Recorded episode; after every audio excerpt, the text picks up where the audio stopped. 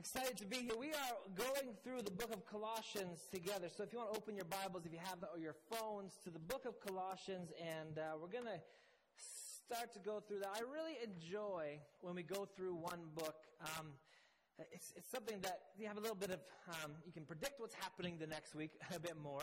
You can kind of walk through it together, and you can get to know things that happen in a book that you might not necessarily realize. You know, we went through uh, Galatians a year and a half ago. I don't, a while ago, if you remember that.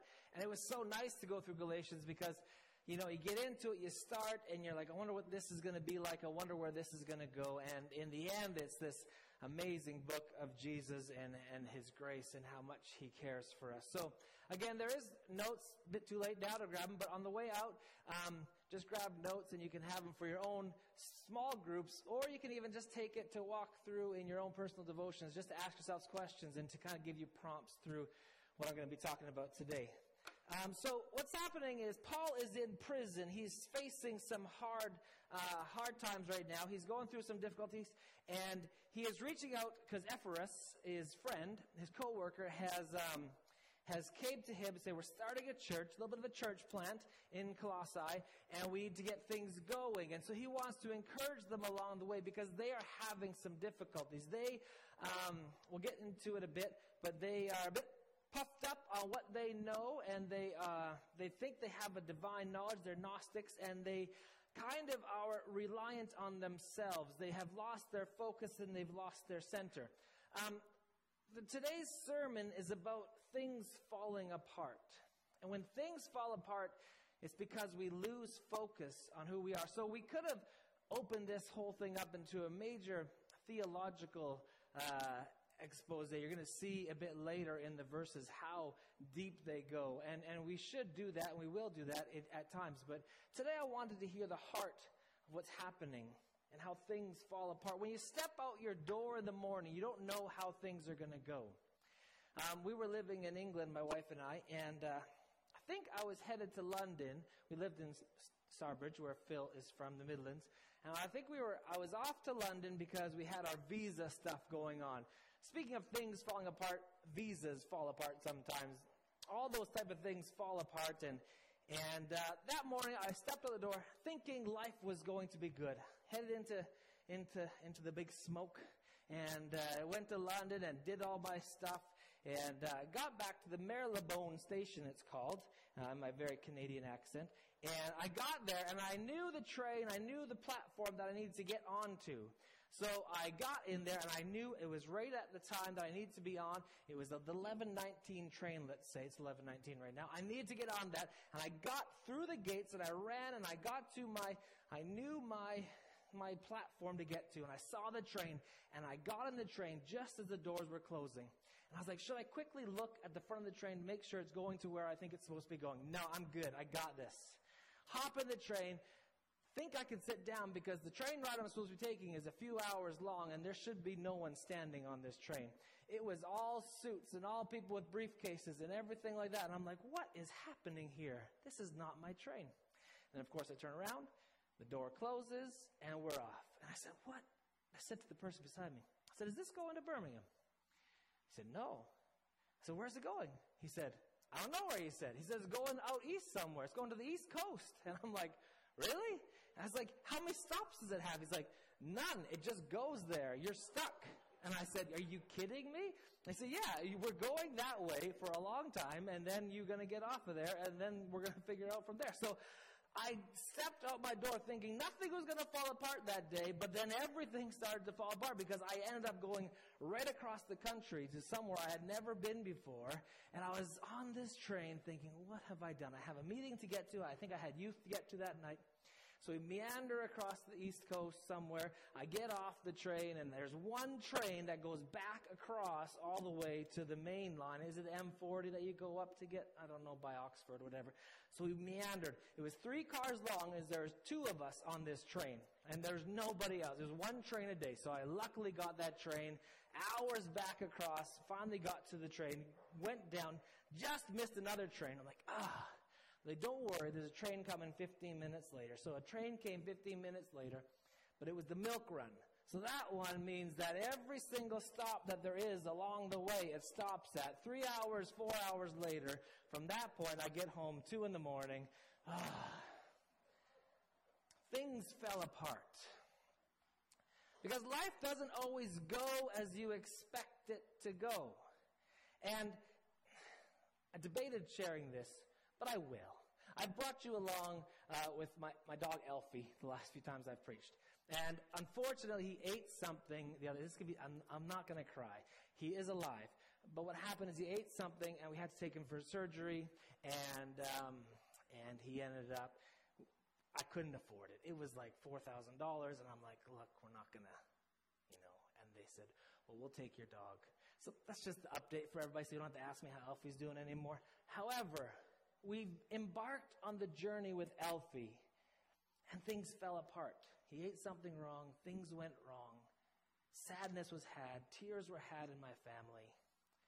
Now he's in a better place, not in doggy heaven, better place, literally somewhere else in Kelowna uh, with somebody else, all fixed up. But it was tough, and things fall apart. Things don't go the way you want them to go. Ever.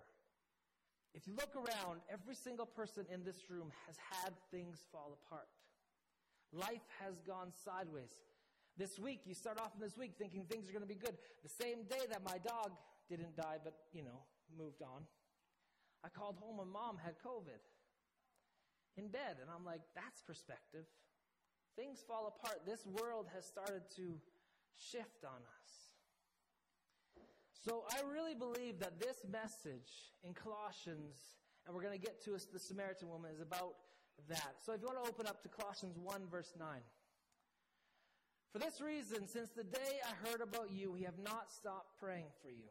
I really believe that Paul is writing this, this letter to the Colossians because he understands, as he's in prison, that things are going to fall apart. This is a very early church. This is a brand new thing. And he's saying, look, I know how this faith journey ends.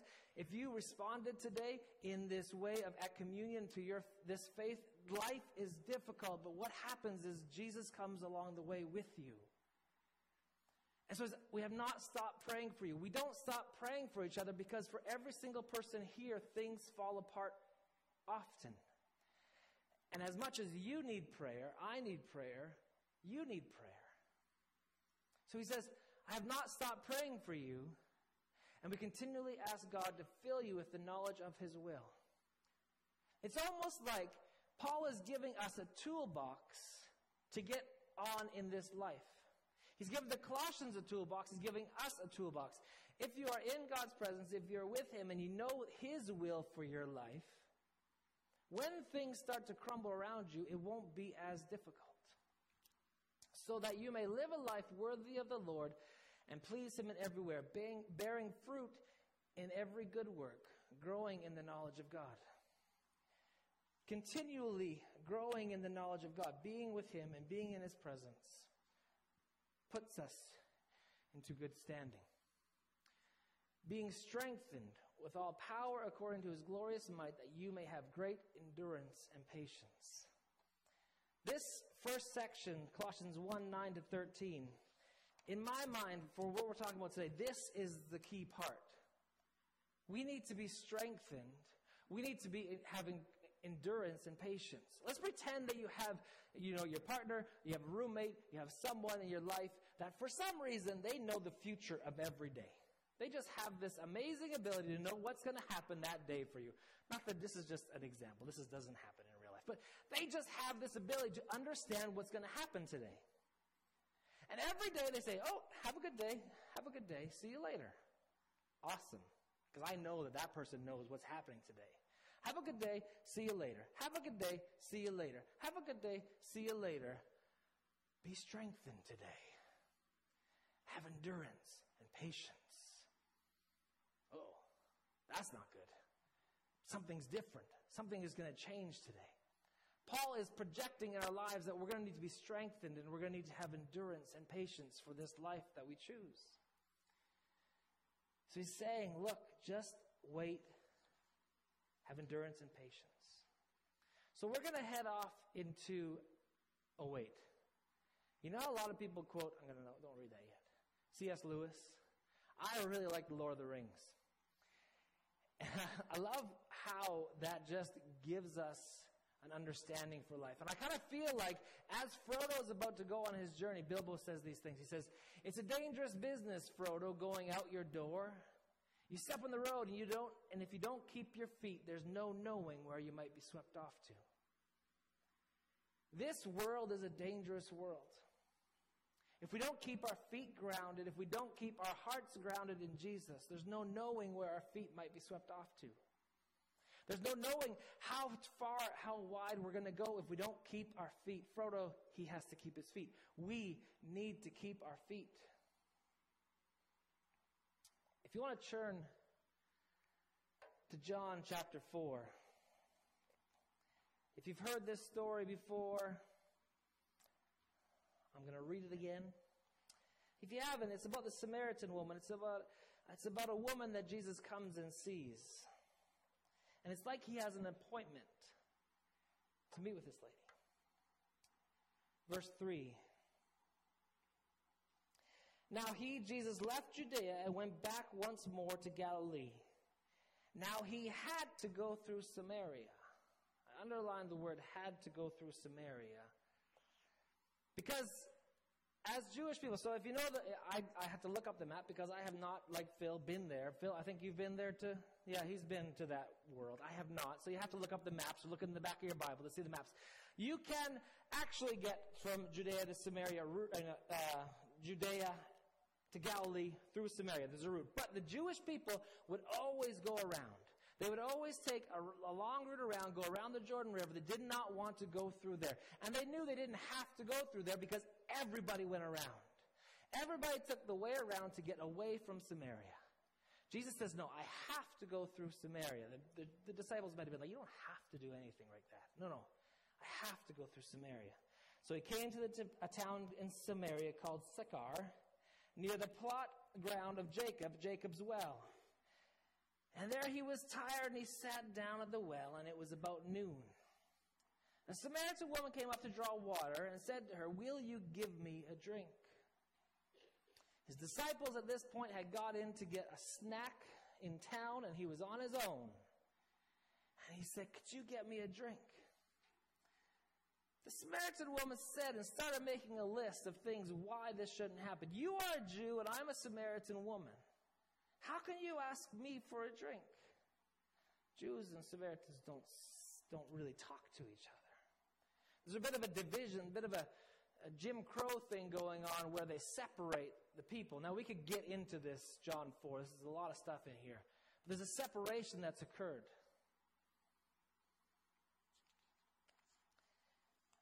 He says this if you knew the gift of God, who it is that asks you for a drink, you would have asked him, and he would have given you living water.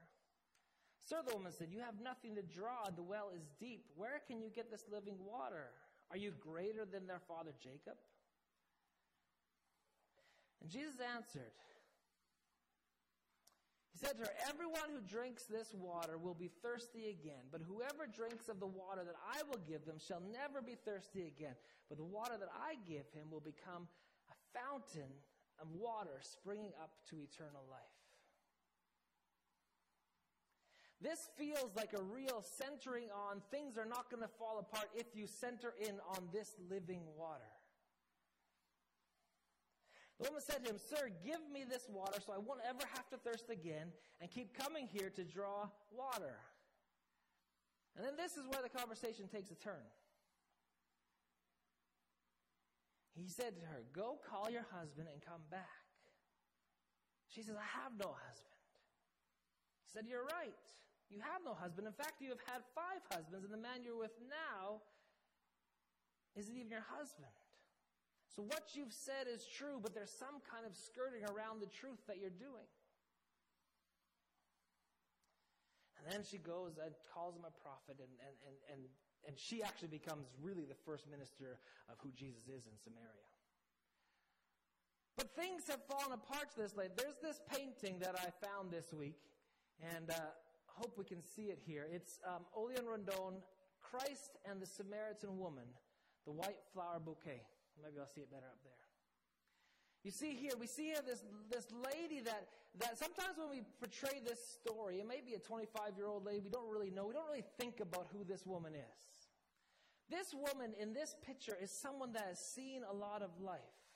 And we don't know anything about fault. There's nothing about fault in here. This is probably society's fault of having to have a husband to, in order to pay for everything that happens. When she woke up, when she was a little girl and she went out to life, she did not think that she was going to have five husbands and the sixth one living with isn't even her husband. Life has gotten in the way. Things started to fall apart. And then you see Jesus here with living water bubbling up inside his chest, saying, I see that things have fallen apart. And then what's more beautiful, what's more pure than a bouquet of flowers from Jesus? I says, I don't care about, there was no judgment in this. There's nothing, there's no judgment at all in this scripture. It's almost like, look, things have fallen apart. I'm about to give you the best toolbox, the best set of equipment to ever get through that, and that is my life. That is who I am. I am greater, and now I can live inside of you. And he gives her this spring of water in a, into a bouquet and gives it to her as living water.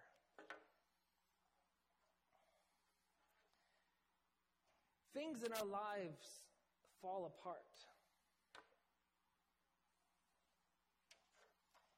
Marriages fall apart, relationships fall apart, families fall apart, finances fall apart. Our jobs fall apart, our breakdown, we become anxiety ridden. Things happen. William Butler Yeats says this in his poem, Second Coming Things fall apart, the center cannot hold. Things fall apart, the center cannot hold because what happens is we place our center around ourselves and we don't place our center around Jesus. Paul is equipping the people in Colossae to say, look, things will fall apart if you don't keep Christ as the center of your life. Carry on, hold on to Christ being the center because things start to fall apart. And whatever we place in the middle, whatever we orbit around, if we don't orbit around Jesus, things will fall apart. Could you imagine if it was true back in the day we uh, thought this was the case, but if the universe or if our galaxy revolved around the earth? everything would just be chaos. Everything would start to fall. Gravity wouldn't work. Everything would just blow up. It would be one big black hole. There's order to our universe. There's order to our galaxy where we circle around the sun. There's order in our lives, in my life. And when I circle around Jesus, the order is there. When I circle around myself, everything falls apart. Trauma happens. We talked about South Art Project and people that come because trauma has happened. And when trauma happens, things get thrown everywhere. What we're looking for when trauma happens is support, stability, and security. So when my dog left us to another part of Kelowna, I was sad, like really sad. I said to Liz, I said to my wife, I said, I mustn't have had much loss in my life. I only had this dog for a little while, and I'm torn up.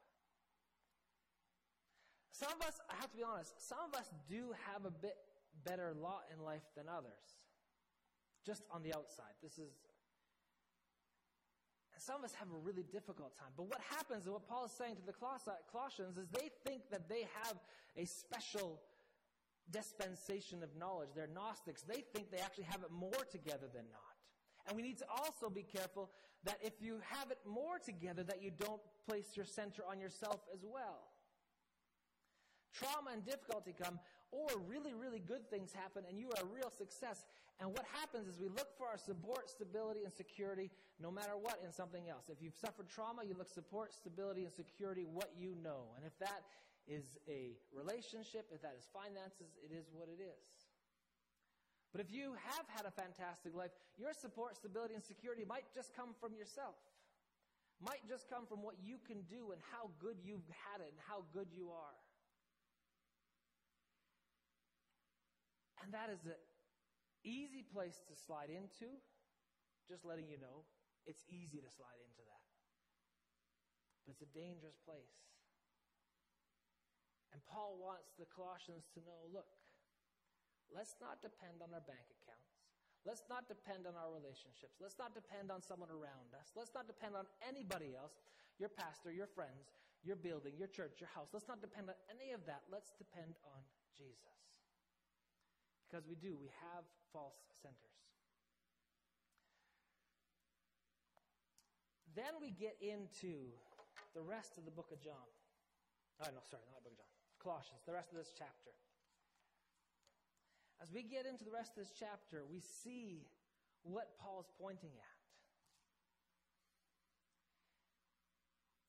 He's talking now about the supremacy of the Son of God. If we can take whatever we have, wherever we've been, whatever we've been going, and place Jesus at the center, everything will be okay. Verse 15 The Son is the image of the invisible God, the firstborn over all creation. So let's just take two hours and unpack that, okay? No. There's a lot in there. The Son is the image of the invisible God, the firstborn over all creation.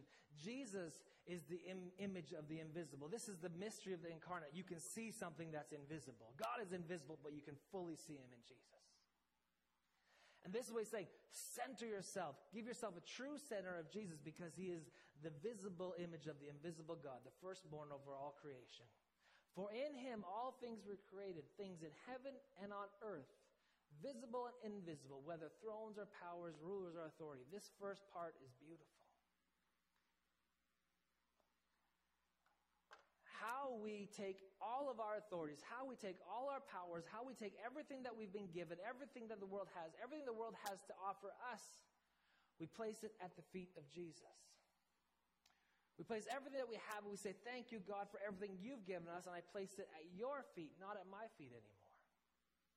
Because he is over all things, over all thrones, over all powers, all, over all rulers and authorities. He is over all. And it gets frustrating and difficult to live this life when all these powers and all these things are coming from each angle and attacking us and feeling like, man, we need to think one way or the other, left or right, this or that. We could just lay it at his feet. And I think this verse 17 is the key verse of centering ourselves on Jesus. All things have been created through him and for him.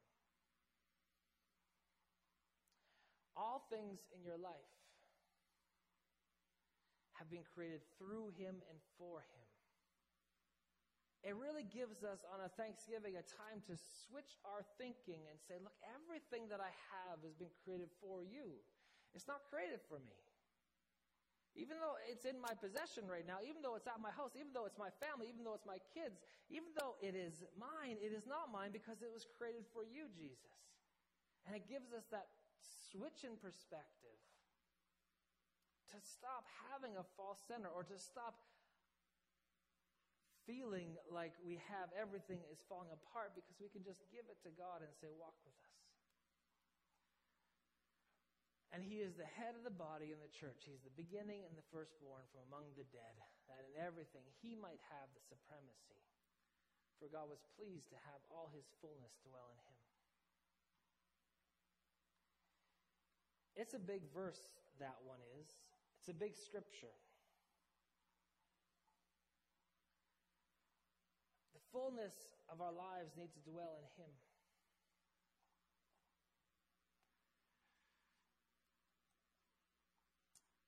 There's this big idea of salvation and reconciliation from us to God. How can we ever be worthy of relationship with Jesus? How can we ever be worthy to be in the same presence of God? I want you to know, because of God's good grace, He is in this place and His presence is here among us. My wife always says, I kind of pray, and it's kind of like one of those, as I pray for the kids at night, I say, God, be with us, or, you know, as we go to school tomorrow, the kids be with us. And my, my wife corrects me well. She said, Jordan, Jesus is with us. Always. And then it switches my prayer to help us to be aware of your presence at all times, God. Because as we're aware of God's presence, our center shifts. And through him we him and through him to reconcile himself to all things, whether things on earth or things in heaven, by making peace through his blood shed on the cross.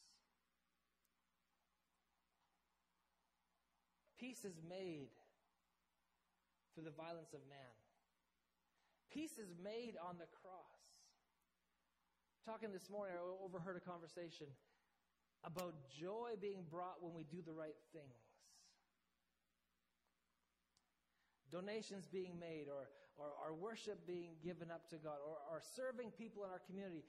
And when we serve, when we love, and when we focus our attention on God, peace comes in our heart because of what's happened on the cross, not because of anything we've done. This is, uh, I'll start here. This is um, my dream tattoo, okay? I don't know. I just, you ever have like a tattoo design that you just never do because you never want to go through the pain of getting a tattoo? This is it here. And this here is, is, is this idea of, of this is eternity, essentially. This is a Tozer idea. If you have heard of Tozer, he has this thought, and, and, and this is how he explains the Bible and how he explains all of this, what's happening in Colossians, is there is eternity and there is God vastness. And then funneling down to this point is where Jesus enters our world, and then this is our story down here. So there's God, the moment that Jesus takes on all that eternity, all that who God is into that moment, and then here's our story. And as Jesus enters into this part of our world, our story, redemption happens so that we can fully live in who He is. We can fully place our center on Him. Before this, before when the Samaritan woman was wandering around not having a center, is because Jesus hadn't entered into this picture yet. As Jesus enters into the picture, that is all the tools you need to have your life center around Him.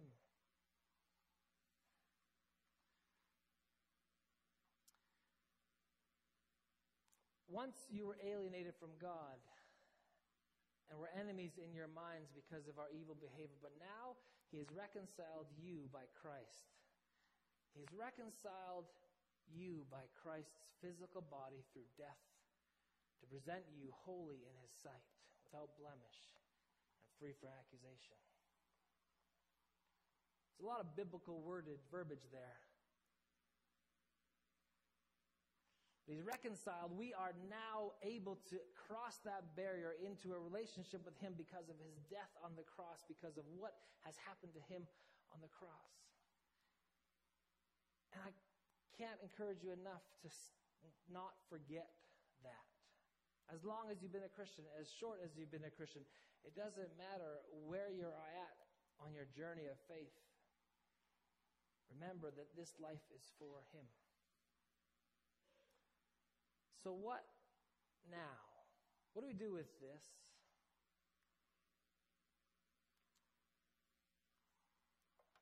All the way through to verse 23. If you continue in your faith, established and firm. Do not move from the hope held out in the gospel. As we continue in our faith, do not move from the hope held out in the gospel. Do not move. When your life seems to be falling apart, please remember do not move from the hope that is Jesus. As your marriage starts to crumble, do not move from the hope that is Jesus. As you open up your bank account and there's nothing there, do not hold, move from the hope that is Jesus. Because this life is best served submitted to Him. This is the gospel that you heard and that has been proclaimed to every creature under heaven and earth, which I, Paul, have become a servant. So, take home. Let's, I want to encourage you to make Christ the center. And how do we do that? I want to encourage you to practice gratitude. by giving joyful thanks to the Father who has qualified you to share in this inheritance of his holy people in the kingdom of his light. Verse 12 talks about being thankful. Practicing gratitude in everything that we do, practicing gratitude in your daily walk. We have Thanksgiving. Maybe take a moment this Thanksgiving just to thank God for everything that's happened. And maybe take a moment this Thanksgiving to say, God, things haven't gone out the way that I expected them to go. But I want to thank you for loving me the same throughout. Find a community that will keep you on track. Find a community group. I know there's people looking for one still. We're trying to place people in all the groups. So find a community that will keep you in track and pray through Colossians. We have an opportunity with this series to stop and to kind of go through Colossians slowly but surely, reading every verse. I want to encourage you this week, read just that in him all things were created. That section that I read the second time, just take a verse a day and just sit with it. Reflect on it.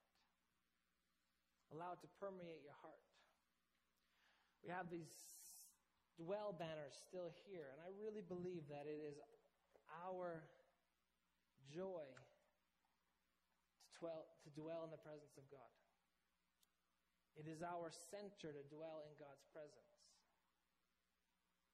Because the promise of this world is not that things will change, that things will get better all the time. The promise that Jesus gives us that he will dwell with us.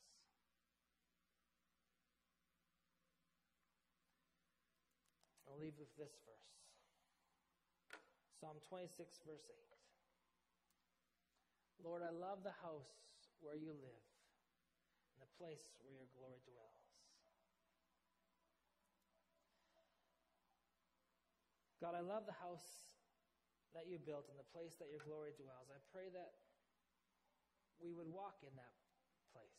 We would dwell in that place. We'd be close to you in that place.